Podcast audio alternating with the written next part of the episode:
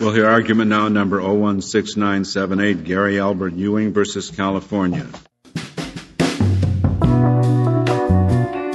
What's up, guys? This is Leon from Fiasco and Prologue Projects. On this week's episode of 5 to 4, Peter, Rhiannon, and Michael are talking about Ewing v. California.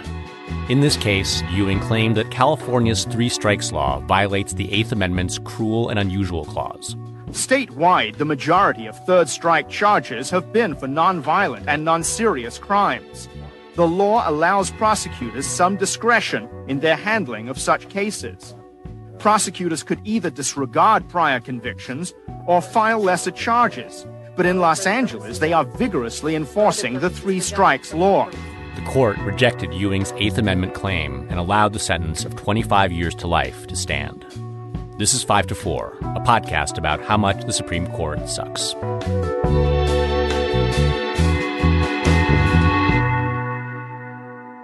Welcome to 5 to 4, where we dissect and analyze the Supreme Court cases that have left our liberties frayed and fading, like a set of Nazi linens at a billionaire's dinner party. I'm Peter. Uh, I'm here with Michael Hey, everybody. and Rhiannon. Not so shiny anymore, huh? Once again, we are behind the news cycle, but we've probably gone long enough without mentioning the controversies swirling around Clarence Thomas. Mm-hmm. who A appears to have not disclosed some gifts from his billionaire friend, Yeah. and then also B that billionaire friend has a lot of Nazi memorabilia. That's right. it's quite a bit. It's a lot. Yeah. More than you'd want someone to have. Like if I went to one of your houses Yeah. and there was like a ton of Nazi stuff, Sure. I don't think there's anything you could tell me where I'd be like, oh, Yeah. that's your reason? That's an explanation. Right. Right. Yeah. Yeah. No. And it's not just, we're not just talking about like a stamp.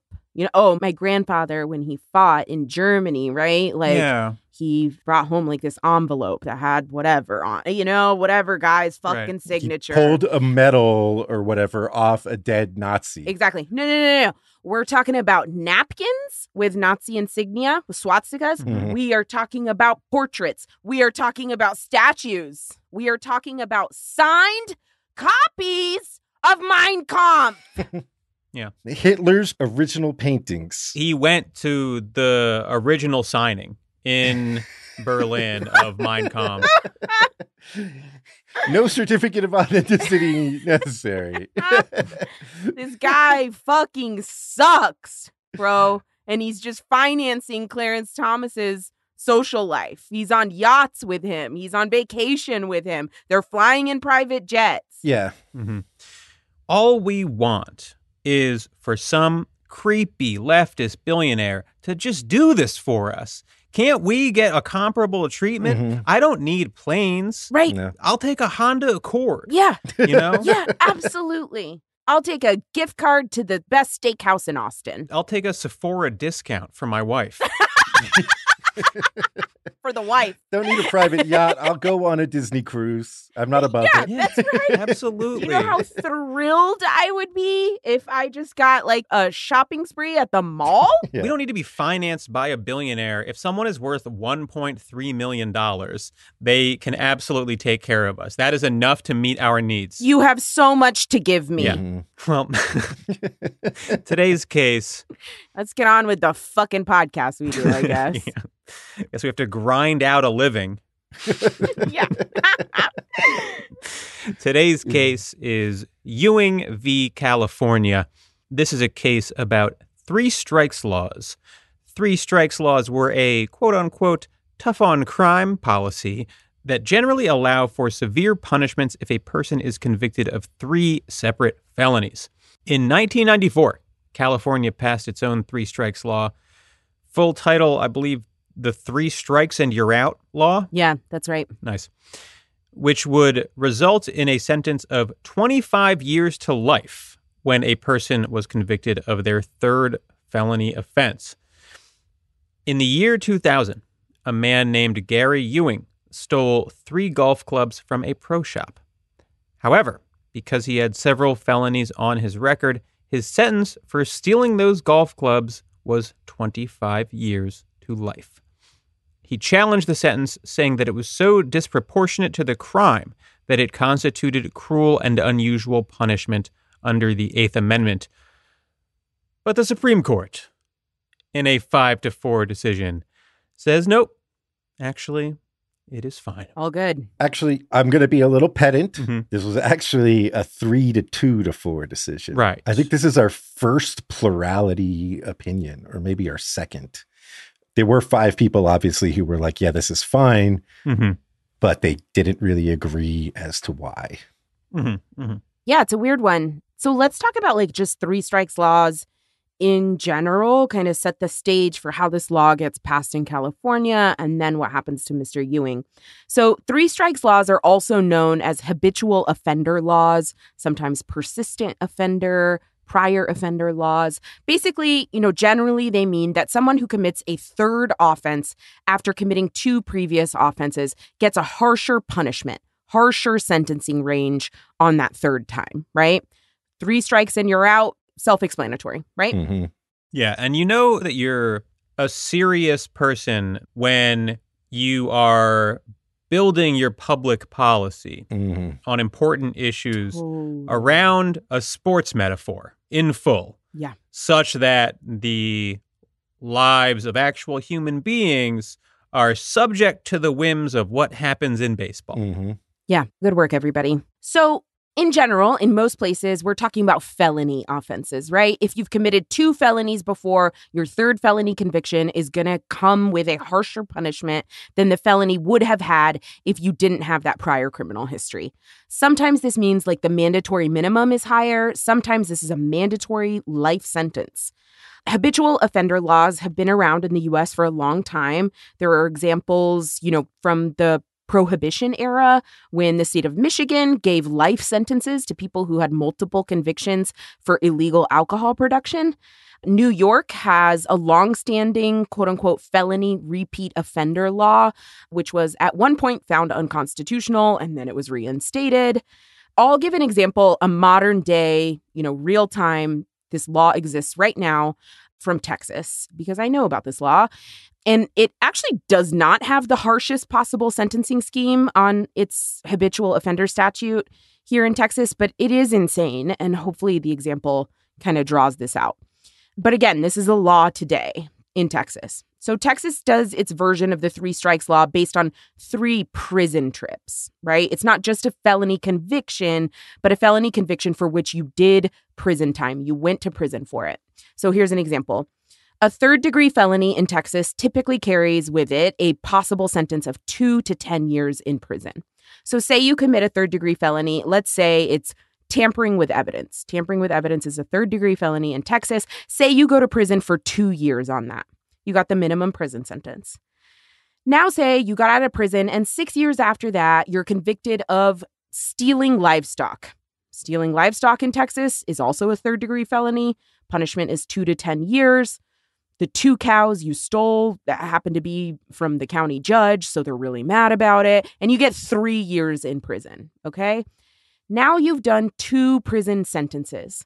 So on your third felony, it could be a third degree low level felony again, right? Which typically carries that two to 10 years. But on that third felony in Texas, that is going to be 25 to life. Your minimum prison sentence is 25 years. So, you know, let's say it's drugs. Let's say it's fraudulent use of a debit card. You know, both of those can be third degree felonies. 25 to life, right? On that third prison trip. So there are laws like this all over the country. And in fact, between 1993 and about 1998 or so, 23 states and the federal government adopted some form of three strikes and you're out laws. And, you know, they did this to target so called repeat offenders. There's a New Jersey law on the books, right? A person convicted of a more serious violent crime who has been convicted of two or more crimes that were committed on prior and separate occasions shall be sentenced to a term of life imprisonment by the court with no eligibility for parole, right? That's a particularly harsh one. That's life without parole in New Jersey on your third serious felony conviction. So, this case does come out of California, and California had arguably the harshest and most broad three strikes law in the country for a while. Three strikes in California began in 1994 when California voters enacted three strikes and you're out. This happened after 18 year old Kimber Reynolds was tragically shot and killed during an attempted purse snatching. Both of the assailants involved in that shooting had long criminal records, and Kimber's father, Mike Reynolds, was enraged uh, when one of them received a nine year sentence as part of a plea bargain. Mike Reynolds went on a grief fueled crusade. He told media that Kimber's attackers would get out of prison before the Reynolds family was finished paying for her funeral. He accused the state of California of being a quote, unindicted conspirator. And he was incredibly harsh and cruel in his view of people who commit multiple offenses. He said, quote, they're little more than animals. They look like people, but they're not. The unfortunate thing is they're preying on us. We have to get them out so the rest of us can go on living. A few months later, after 12 year old Polly Klaas was kidnapped and murdered, Mike Reynolds appeared at a press conference with the California AG, where the attorney general, you know, announced support for the three strikes law. I wanted to note here that, like, what's happening here is that you're having these serious crimes committed by people who might not have committed serious crimes before, but they committed a string of lower level crimes. So, what someone like Mike Reynolds is saying is that was enough information to know that they are engaged in like antisocial behavior or something Yeah, like that. These are right? irrevocably broken people. Right. And we should just get them off the streets before they commit the serious crime. I do think it's worth stepping back and realizing that this is some minority report shit that they are trying to accomplish here, right? Mhm. Literally saying, well, these people will eventually commit a serious crime, so we should get them off the streets before they do. Yeah. Right. To say nothing of the fact that they might be learning to uh, commit serious crimes in their various stops in prison Right. Right. Or the victim of serious crime, right? while they're in there. Yeah. At the time this case, the Supreme Court case, was decided, the law in California meant that a life sentence was imposed for almost any crime, no matter how minor, if the defendant had two prior convictions for crimes that were defined as serious or violent. And there was broad definition of what counted as serious or violent, right? Like many felony offenses that didn't include the use of a weapon, right? Still counted as serious and violent. Juvenile offenses could also count against you for the three strikes law in California. Even though it was meant to, you know, according to the legislative history, even though it was meant to quote, keep murderers, rapists, and child molesters behind bars where they belong, Today, more than half of the people sentenced under California's three strikes law are serving sentences for nonviolent crimes. This is according to the Three Strikes Project at Stanford Law. The Three Strikes Project has represented individuals who have been given life sentences in California for offenses including stealing a dollar in loose change from a parked car, possessing less than a gram of narcotics, and attempting to break into a soup kitchen. Important to note, before the three strikes law was adopted in California, the state already had life without parole sentences for serious repeat felons. So the chief impact of the law has been to imprison way more people for far less serious offenses, right? And of course, what happens anytime you expand the reach of the carceral system is that you are sucking up and disappearing more poor people and people of color. Statistics from the California Department of Corrections show that over 45% of people sentenced under the three strikes law in California are Black. They also show that a disproportionate number of disabled people and people with mental illness are sentenced under the three strikes law. And just to add one more point, adding a little bit of judicial ethical controversy into the mix, uh, at least into the story about how this law was passed. And then we'll get into the specific facts of this case. But just looks like maybe the week before voters in California voted on the three strikes law, it was revealed that a high ranking state appellate court justice, Judge James Ardaiz, of the 5th District Court of Appeal based in Fresno, California, Ardaiz had helped Mike Reynolds draft the three strikes law. This is a judge who would be sitting on cases in which people would be sentenced under the three strikes law. This is, in many minds, a violation of judicial ethics that you would help draft a bill, help write the law that then you would be ruling on later. Many judges spoke out, said that Judge Ardaiz should absolutely be recusing himself from those cases.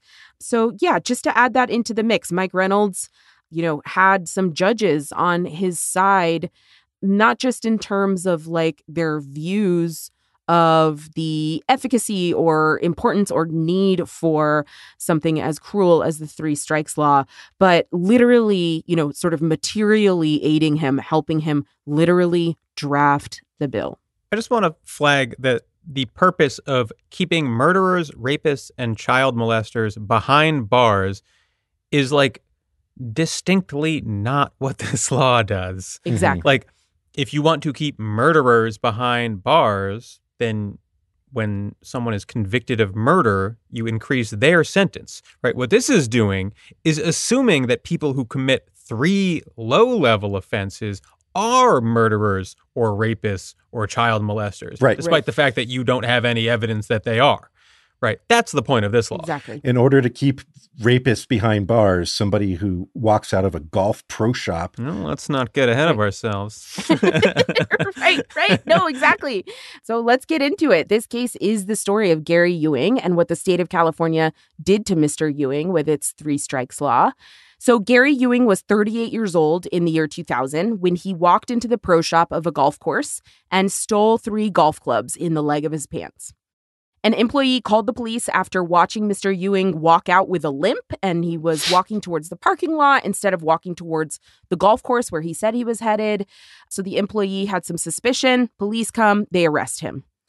Mr. Ewing was charged with felony theft in excess of $400. That is not a violent felony, that is not a serious felony, but he had a criminal record. Felony theft in this amount at the time in California carried a maximum three year prison sentence.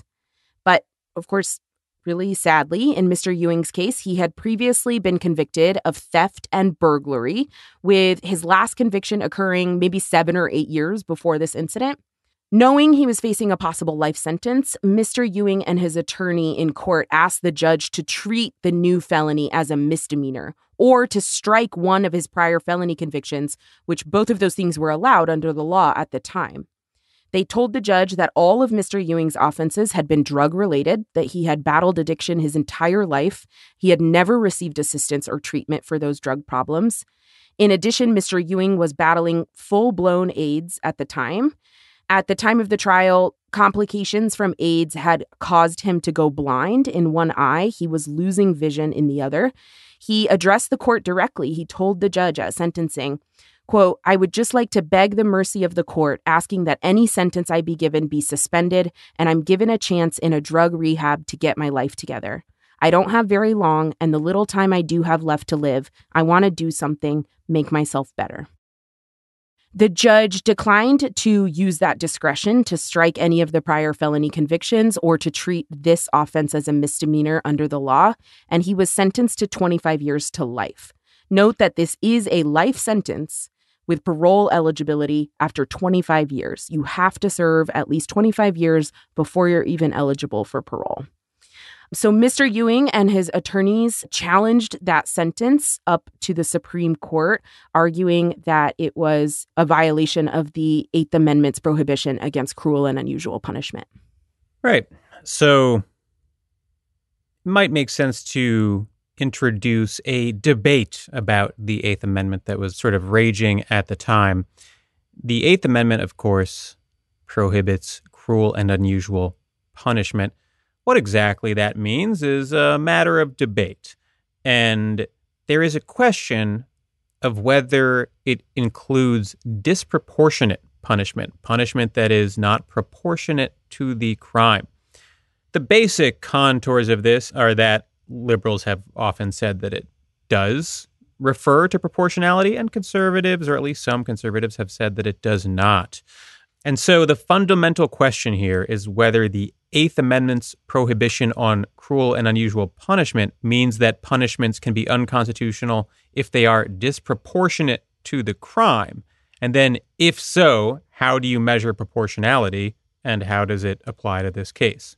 Yeah, and we should say in the death penalty context, the Supreme Court has been a little bit more specific about this. In a case called Coker, the Supreme Court said, you know, punishment in terms of the death penalty does have to be proportional to the crime, right? Right. Sentencing somebody to death can't be for an offense that doesn't warrant that level of punishment, right? Right. Which is why, for example, it is no longer constitutional to execute someone for sexual assault. Exactly. Now, getting into the opinion, the opinion is written by Sandra Day O'Connor. It is a plurality opinion, so only Rehnquist and Kennedy join. Scalia and Thomas agree in the conclusion, but not in the reasoning. So, we've mentioned many times that conservatives often start criminal procedure opinions with like a gory recounting of the crime, hoping to deprive the reader of any sympathy that they might have for the defendant, whose rights they are, without question, about to strip away. Yeah. But here, there is no brutal crime, only a hilarious Benny Hill style circumstance where this man walks straight legged out of a pro shop and is immediately caught. Right. The funniest crime. yeah. The definition of petty theft, Yeah. right? Right. It would have been funny 50 years ago. It'll be funny in 50 years watching a man put a golf club in his pants and try to walk. Right. It does feel like a bit like Dan Aykroyd tried to pull in Trading Places or something, right? Like, Right. Yeah, it feels like a joke. It feels like a skit. So O'Connor starts off instead by describing the kidnap and murder of Kimber Reynolds. yes. The case that Regis mentioned that resulted in a public outcry that ultimately led to the creation of the California Three Strikes Law. Now, usually, the court would not talk about a totally separate and materially irrelevant crime that led to the creation of the law that the guy is being convicted under. But presumably, O'Connor wanted to like raise the stakes a little bit, Yeah. right? Yeah. Stealing the golf clubs isn't really Yeah. enough. Yeah. Like, this is what could happen Mhm. one day we will look back on this moment where we didn't bury this guy under the jail for stealing three golf clubs with regret unless we act now. Right. Mhm. So, moving on to like the proportionality concept, she says that the 8th Amendment contains a narrow proportionality principle, meaning that to some degree, the 8th Amendment means that the punishment must fit the crime. What the court says is that under the case law, a punishment need not be rigidly tailored to fit the crime, but it cannot be grossly disproportionate to the crime. She starts to talk about three strikes laws generally. She says that they are relatively new, but then she starts to talk about the importance of deferring to legislatures on important issues such as this, Mm. which of course is what the justices do when they really want to uphold the law in question, right? Yes. This is a matter of such importance that we must defer to the legislature. Right. This isn't like three years prior when we struck down the Violence Against Women Act in US v. Morrison, for example, right? Right. This is serious stuff. right. Yes. Right. Uh-huh. I mean, I think these are the same five justices in majority who ignore the legislature in Castle Rock v. Gonzales. Right. Absolutely. Absolutely. She then talks about how recidivism, meaning repeat offenses, repeat offenders, it's a serious public policy concern. She says, look, it's not our job as judges to figure out what the best policy is. Although then she like also lists out like some evidence that it, it is a good policy in her Yeah. mind. Like she starts Yeah. talking about how recidivism went down in California Mhm. following the passage of the law Shocking. which I didn't look into, but the passage of the law was in 1994, so right before the largest drop in crime in American history. But whatever. Okay. Mhm. Yeah, I looked at some reports that all said that the decline in crime as well as the decline in recidivism in California were all happening on trend anyway, right? Like this trend was happening before the three strikes law was passed in California, and the three strikes law did not have an effect on that. Yeah. So, uh, Maybe read a graph sometime. fucking old bag. All right. Let's- let's- then she gets to the specific analysis of Ewing's crime here, which is where the argument really starts to fall apart, right? Because it, it's easier to defend aggressive laws against repeat offenders in the abstract than it is to justify giving a guy 25 to life for stealing three golf clubs. Mm-hmm. She says, and I quote, Ewing incorrectly frames the issue. The gravity of his offense was not merely shoplifting three golf clubs. Rather, Ewing was convicted of felony grand theft for stealing nearly $1,200 worth of merchandise after previously having been convicted of at least two violent or serious felonies. So, how was his framing incorrect? Right. Right, right. You just framed it up exactly. All you did was just add words, but like he said, shoplifting three golf clubs. You want to tell me that that's not correct? Right, that that's not right. correct. His framing was incorrect. He said that he just stole a car, but what he actually committed was grand theft auto. yeah. It's just an uh, it's like an objectively correct description of what happened. here. Right. Right. Yeah. Now, it's also worth noting that the most on point precedent in this case is probably a case called Solem v. Helm. This is a case where a guy tried to cash a $100 check from a fake bank account in South Dakota. But because South Dakota had an aggressive anti recidivism statute, he was sentenced to life in prison because it was like his seventh crime or something Yeah. Mhm. the court, and this was in the early 80s, threw that out. They said it was too disproportionate to the crime. They said that the crime was, quote, one of the most passive felonies a person could commit. Hmm.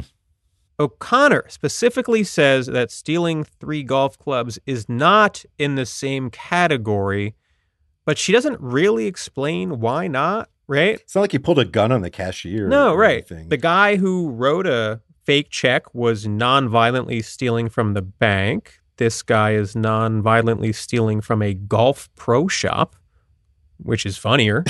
and practically a bank. right. There's no threat of violence in either case, right? The only distinction that she points out is that this theft was for $1,200. The fake check was for $100, though that was in 1979. I looked it up. That adjusts to $237 in year $2,000. dollars Mhm. So, if you are trying to pull a thread of logic out from the court's reasoning here, Hmm. Harrowing. they seem to be implying that somewhere between stealing $237 and stealing $1,200, there's an unidentified line where you can risk life in prison. Right. Yeah. Right. Yeah. Exactly. That is the exactly. fundamental logic of this opinion. So, yeah, there you Yeah. Awful. I think it is time for a quick break. All right, we are back. Scalia and Thomas both disagree with the reasoning of the plurality opinion, Mhm. but do agree with its conclusion, which is that these three strikes laws are okay. So Scalia writes this concurrence where he says, Look, in my personal opinion, there is no proportionality requirement within the Eighth Amendment. The way I see it is the cruel and unusual restriction forbids certain types of punishment. Right. But in terms of measuring years of a prison sentence or whatever, and trying to calibrate the severity of a punishment to the severity of a crime is just something that courts aren't supposed to do. And it's just not a part of this analysis whatsoever. But he says, nonetheless, as Peter mentioned, there is this case, Solem v. Helm. And he's like, I might be persuaded that based on stare decisis that we have to apply you know our decisions principally to nonetheless just agree that there is a proportionality requirement Mhm. if he says if i believed i could actually figure out a good way to apply it and then he explains why the plurality opinion is very badly applying the proportionality requirement here Right. because there's no universe in which you could say that this is a proportional sentence, Mhm. like at all. Mhm. Doesn't come to the conclusion then that stare decisis would demand that this law be struck down. Instead, he says we should fuck stare decisis. Yeah. And He says overturn that case. yeah, exactly. Yeah, and I think a really interesting thing to point out about Scalia's concurrence here, you know, like part of his main argument is like the Eighth Amendment prohibits certain types of punishment, right? But Right. that is incongruent with Scalia's own views on what the Eighth Amendment allows in terms of kinds of punishment, right? He believes the Eighth Amendment allows the death penalty, for instance. For sure. There mm-hmm. isn't a punishment that Scalia has ever said is off limits for the Eighth Amendment, right? Like Right. he said in death penalty opinions that at the time the Constitution was written, punishments including like being tarred and feathered were allowed, being quartered were allowed. He's cool with those too. So it's completely ridiculous. Yeah, but nobody ever tried the blood eagle. Ugh. And uh, that. What is that? I don't want to know. Don't tell me actually. I do want to point out that his opinion here stems back to a dissent he wrote in a case called Harmelin v. Michigan, which we will eventually cover one day, Mhm. where he sort of lays out his originalist analysis for why, like, the idea that the punishment must fit the crime is not part of our Constitution. It was just based on this sort of like half baked analysis of what people thought cruel and unusual meant in 1791 yeah. And imagining that he can pinpoint precisely that like oh it doesn't include proportionality right Right. his main argument was basically like well if they wanted it to include proportionality they could have used the term or like something similar but they didn't so we should assume that they were purposefully excluding it though they also didn't specify that it does refer to modes of punishment Right. so but whatever you know Nonsense. the thing about interpreting the Constitution is that you can either admit that your role is to be a fallible human being interpreting broad and vaguely written principles and proceed from there, or you can pretend that the ghosts of the founding fathers whisper to you at night Right. and you know exactly what this stuff all means. Right. Yeah. The uh, dissent he's calling back to was half baked, and this concurrence is somewhat half baked. And he, you know, alludes to this sort of reasoning where in our jurisprudence, we sort of justify punishment on three different sort of philosophical grounds. One is incapacitation, taking someone who's a danger to themselves or others away from the rest of society where they can't hurt people, except, of course, other prisoners. One is deterrence, making sure that people are scared of getting caught and therefore won't commit crimes. And one is retribution, which is just sort of like a somebody's been wronged and so the person who did that wronging should face some sort of penalty, right?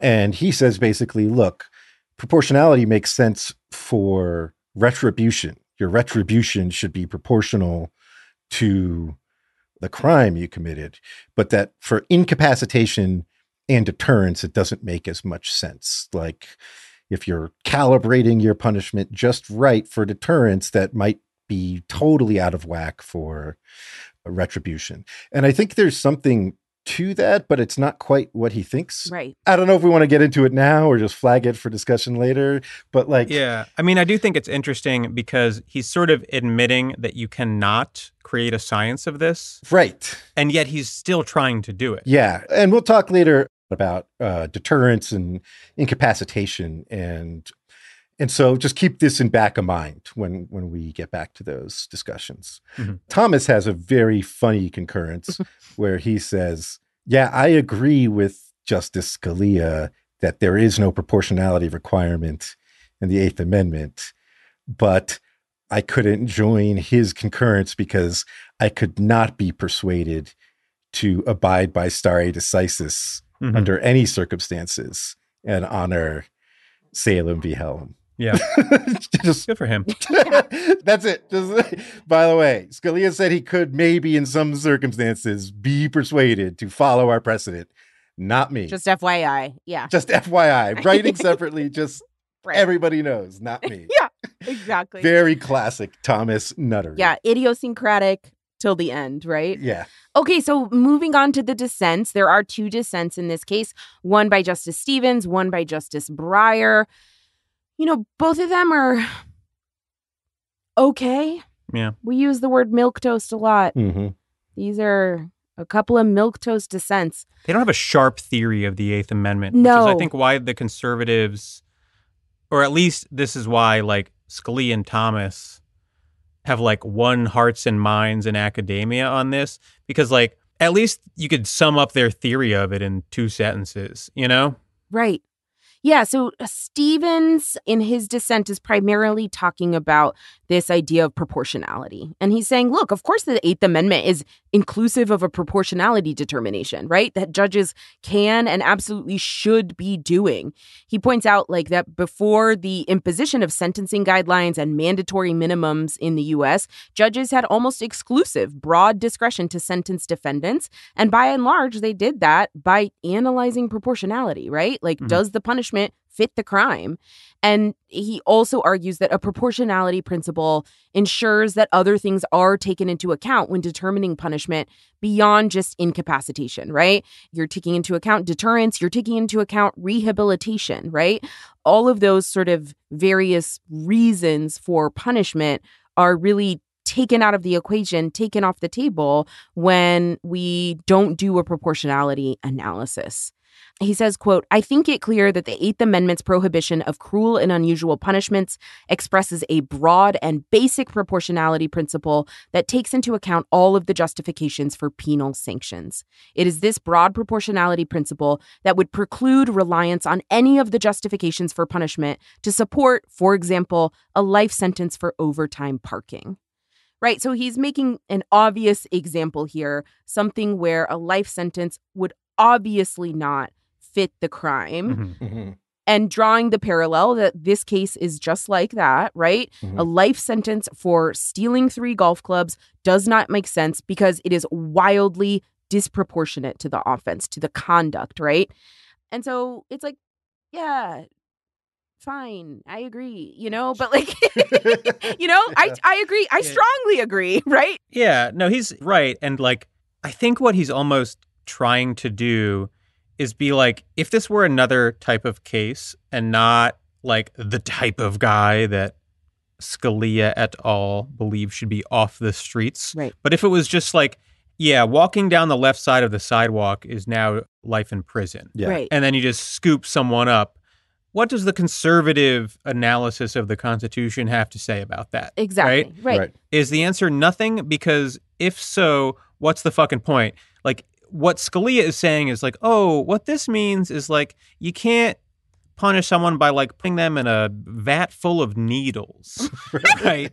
Or like some shit like that. Right. But he's somehow excluding punishments that are cruel and unusual in the context of the crime, right? Yeah. Yes. And I don't know, it's so obvious that I think Stevens and Breyer both sort of like swing and miss because they Yes. can't quite articulate why it's so obvious. Right. It's just like Scalia, as someone who like made his entire name on like plain meaning of the text sort of thing and what a normal person, a regular Joe would think reading the Constitution. Mhm. How in the world could cruel and unusual not include some sort of referent to the crime itself? That's what I'm right? saying. Just say it's fucking cruel. Just say it's fucking cruel, right? Right. They go Yeah, through the it's- details of the case. They say this man has committed so many fucking crimes, and this woman, uh, years before, was fucking murdered brutally. Go through the facts. Say he has AIDS, Yeah. right? He's been Right. addicted to drugs his entire fucking life. He's never gotten support from society, not Right. once. He stole three fucking golf clubs. You are sending him to life in prison. And- Fucking say it. It it doesn't make any sense. Right. We're sending him to death in prison. Right. He is going to die now in prison. Right. Just say it. Right. It doesn't make sense to do this fucking three factor test, which is what fucking Breyer does in a second. It's fucking cruel. Yeah. so let's talk about Breyer. so Breyer's dissent, maybe even more milk toast than fucking Stevens. Breyer kind of like starts off with like again, like giving them parts of the argument. Like, yep, recidivism, that's a problem. Shoplifting, that that is a problem in our society. You ever go to the pro shop and the three clubs that you want aren't there, and you're like, "What happened?" And they're like, "Someone put that in their pants and walked out." Because the penalty is only three years in prison and not 25 to life. Yep. it's so stupid. But he says this sentence is an outlier and it is unique in its disproportionality. So we should be reviewing this. An outlier and unique. Right. Let's use the most fucking antiseptic Yeah. clinical language possible. Right. It's an outlier. It's unique. It's uh, what's another word Uh, that's maybe in the Eighth. Amendment? I'm just- right, just- exactly. So he does like this fucking three factor test. He says you have to consider one, the length of the sentence, two, the criminal conduct that triggered the sentence, and three, the person's criminal history. So Breyer says, quote, outside the California three strikes context, Ewing's recidivist sentence is virtually unique in its harshness for his offense of conviction and by a considerable degree. Thank you. Why did he need to separately? I was reading both of these dissents and I was like, did we really need two of these? Yeah. You know, Right. it felt like we needed one tops. I want to talk about something that is barely mentioned by the court here, even though, in my view, it looms large. And part of the reason it's barely mentioned is because the liberals have completely conceded on it. If you are a person who from time to time watches a procedural drama, you might be asking yourself whether punishing people based on their past crimes violates the principle of double jeopardy. Double jeopardy is the idea that no person can be convicted twice for the same offense, and it is explicitly forbidden by the Fifth Amendment. So there is a question of whether punishing someone more harshly for a crime based on the fact that they've committed other crimes in the past violates this principle, which is a big deal because even outside of three strikes laws, laws like Ree mentioned, laws allowing for harsher punishments for repeat offenders are ubiquitous across the country. The Supreme Court has for many, many years rejected the idea that these types of punishments violate double jeopardy. They have held that the double jeopardy clause of the Constitution protects only against multiple punishments for the same offense, but that this type of thing isn't punishing someone twice for the same offense. It's punishing them more for the second offense based on the existence of the first offense. Right. Distinction without a difference. Uh, The threads of this logic are a bit thinly woven, to, to use a metaphor. mhm. You know, if the double jeopardy clause protects you from being prosecuted twice for the same crime, but you can just end run around it by functionally prosecuting them a second time at a later date, then you're not really protected from being prosecuted twice, are you? Mm-mm. So, substantively unaddressed here is that even putting aside the Eighth Amendment, if you dig through the layers of bullshit that the Supreme Court has heaped atop of the Constitution's protections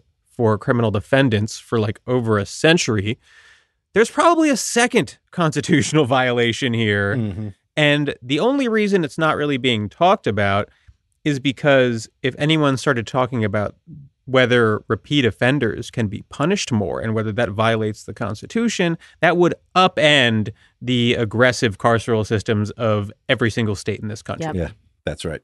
So I want to talk a little bit about deterrence and reasons we have punishment. So O'Connor starts her opinion, literally the beginning of her analysis. She says California's three strikes law reflects a shift in the state's sentencing policies towards incapacitating and deterring repeat offenders who threaten the public safety. Now, as I mentioned later on, Scalia will say basically that incapacitation and deterrence are both reasons, constitutionally permitted reasons for the state to punish someone, and rationales for punishment that don't comfortably fit with a proportionality requirement. And I don't think that's true. For one thing, we now have a wealth of social science research that shows that uh, longer sentences do not meaningfully increase deterrence. Right. This is just something that is just known. This is something you can read about on the Department of Justice's website. Mhm. Uh, they recognize this, right? Like the federal government. But if that's true, why does America have the lowest crime rates in the world? right. right. I fucking sorry, I hate criminal justice debates to some degree because it's like fucking obviously we have like the worst system in the Western world. Objectively, Yeah. by every metric. There is no metric. We shouldn't have to have these fucking philosophical debates about this shit. Yeah. The system sucks. it's not working. Ah, okay. So,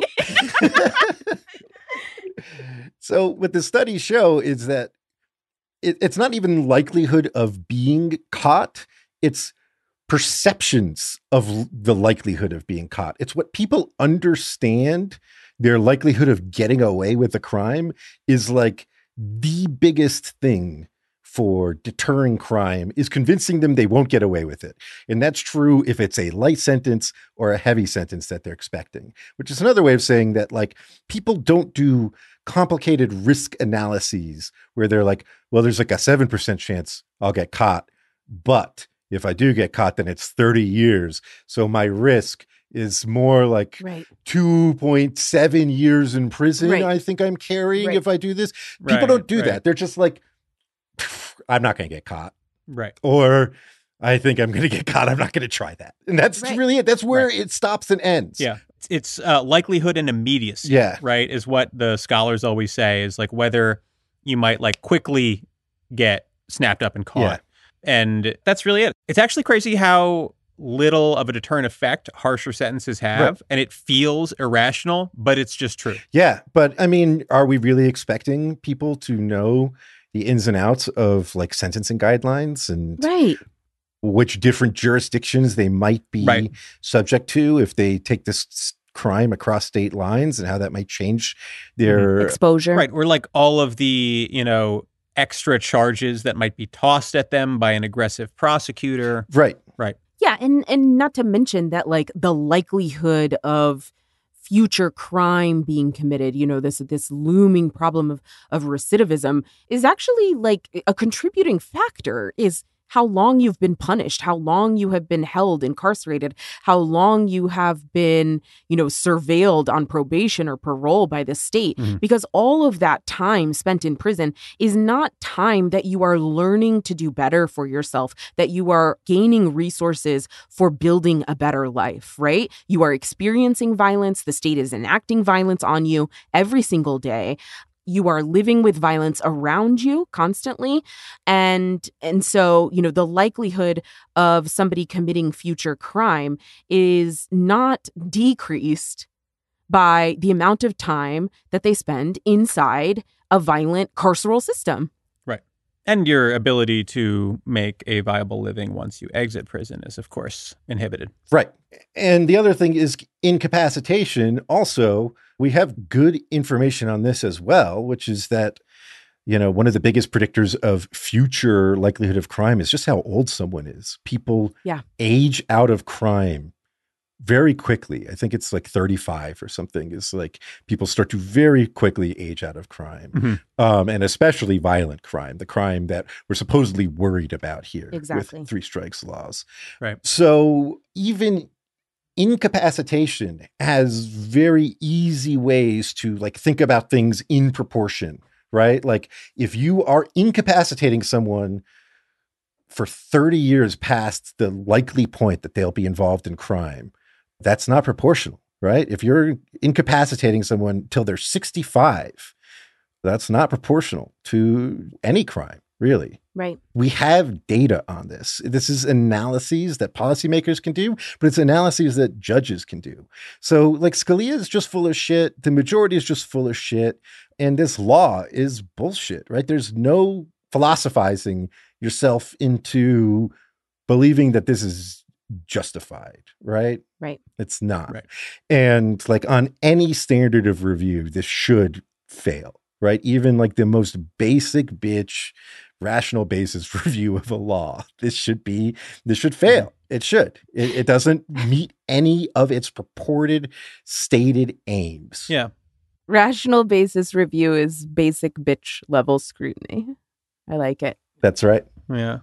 I don't want to say the same thing too many times, but I do want to reiterate like the purpose of this is to punish these people for a crime that they have not committed. Right. Like that is like the stated purpose of the law is like we think these people are likely to commit severe crimes in the future. Right. So we're going to punish them for it now. Mhm. Like if you extrapolate that, you are genuinely punishing people for crimes they didn't commit. Right. Which is should go without saying that is not constitutional. Right. Right. It's You're somehow both punishing them again for a crime that you've already punished them for and violating the double jeopardy clause. right. While also punishing them for crimes they have not yet committed. Yeah.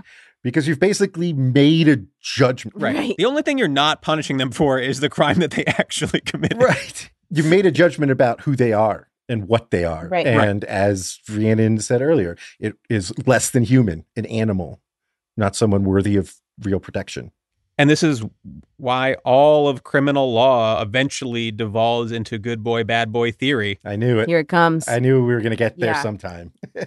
They are designated bad boys in the eyes of the Supreme Court. Yeah. And so it doesn't matter if you put them away for 25 years. yeah, talking about society's bad boys it's i think a discussion about like who we scapegoat as a society right this law is passed in california in the 1990s at a time when there was constant media coverage of crime especially violent crime there was dramatization there was sensationalist news coverage and there were conservative and liberal arguments that excessive leniency of the criminal system was a threat to public safety, right? And the general public, by a wide margin, agreed that sentences were too low. This law, the three strikes law in California, was passed by voters, right? By a wide margin. Mhm. It had a lot of support in the public. Mhm. You know, crime was an extremely salient political issue at the time. The idea of victims' rights and victims' advocacy groups gained political power and media attention. You know, this is this is all happening in a context where we as a society are deciding that the problems that we're facing are about bad guys, Mhm. bad guys that need to be punished harshly, right? Mhm. Bad guys that need to be disappeared. Not good guys who just love to collect things, you know, who just love history. Right. That's right. Right. Uh huh. That just want to have napkins on the dinner Who table. enjoy having successful friends. And, you know, this scapegoating of poor people, people of color who commit crimes and are disproportionately targeted, arrested, prosecuted for those crimes, and then receive disproportionately high sentences. It's something we've said time and again, but worth reiterating here. I think that the Supreme Court doesn't have anything to say about it when it does have lots to say about proportionality in other situations, right? The Mhm. Supreme Court, courts across the country have imposed limits, for example, on punitive damages Mhm. In state civil cases. There's a feeling there, a strong legal argument that overly high punitive damages in a civil case that that's unjust Mhm. that that's disproportionate they bring their law and economics theories to it they bring their judicial efficiency they bring the cost to the taxpayer all of those arguments right Yeah. they Yeah. bring fairness into it and they don't have anything to say for a poor person, a poor sick person who has been failed by every system society has set up for them. They don't have anything to say for the prison system, for the punishment system to also have failed them and to also disappear them.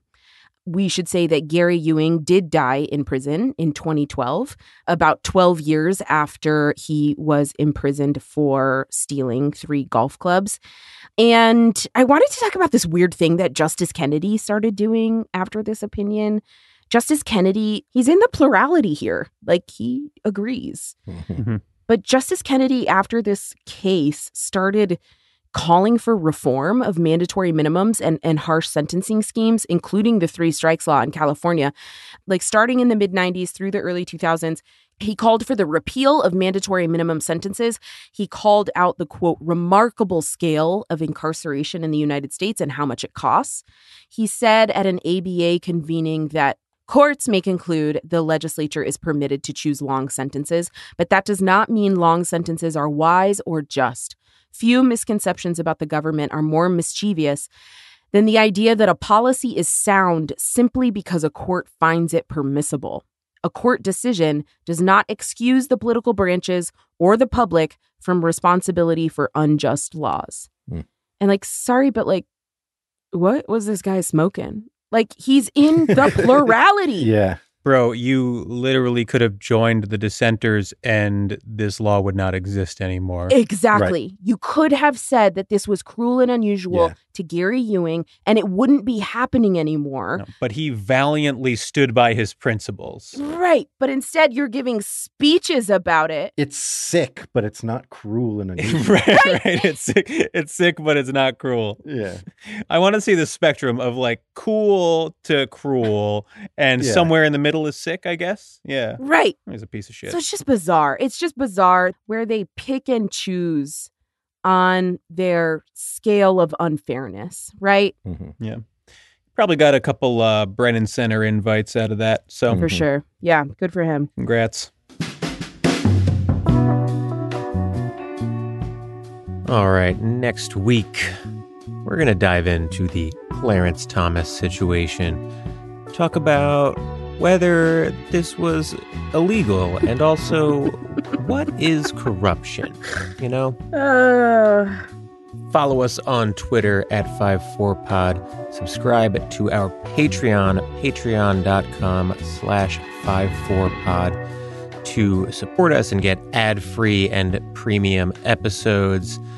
We also just put our premium catalog onto Apple Podcasts. Uh, so if you do not fuck with Patreon, you can head over to apple.co slash 54pod and get our premium episodes there. We'll see you next week. Bye. bye. Five to Four is presented by Prologue Projects. Rachel Ward is our producer. Leon Neyfakh and Andrew Parsons provide editorial support. Our production manager is Percia Verlin. Peter Murphy designed our website, 54pod.com. Our artwork is by Teddy Blanks at Chips NY, and our theme song is by Spatial Relations.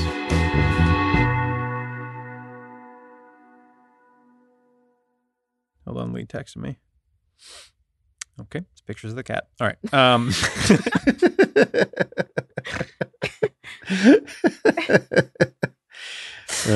I was like, this must be important. She rarely texts me when I'm.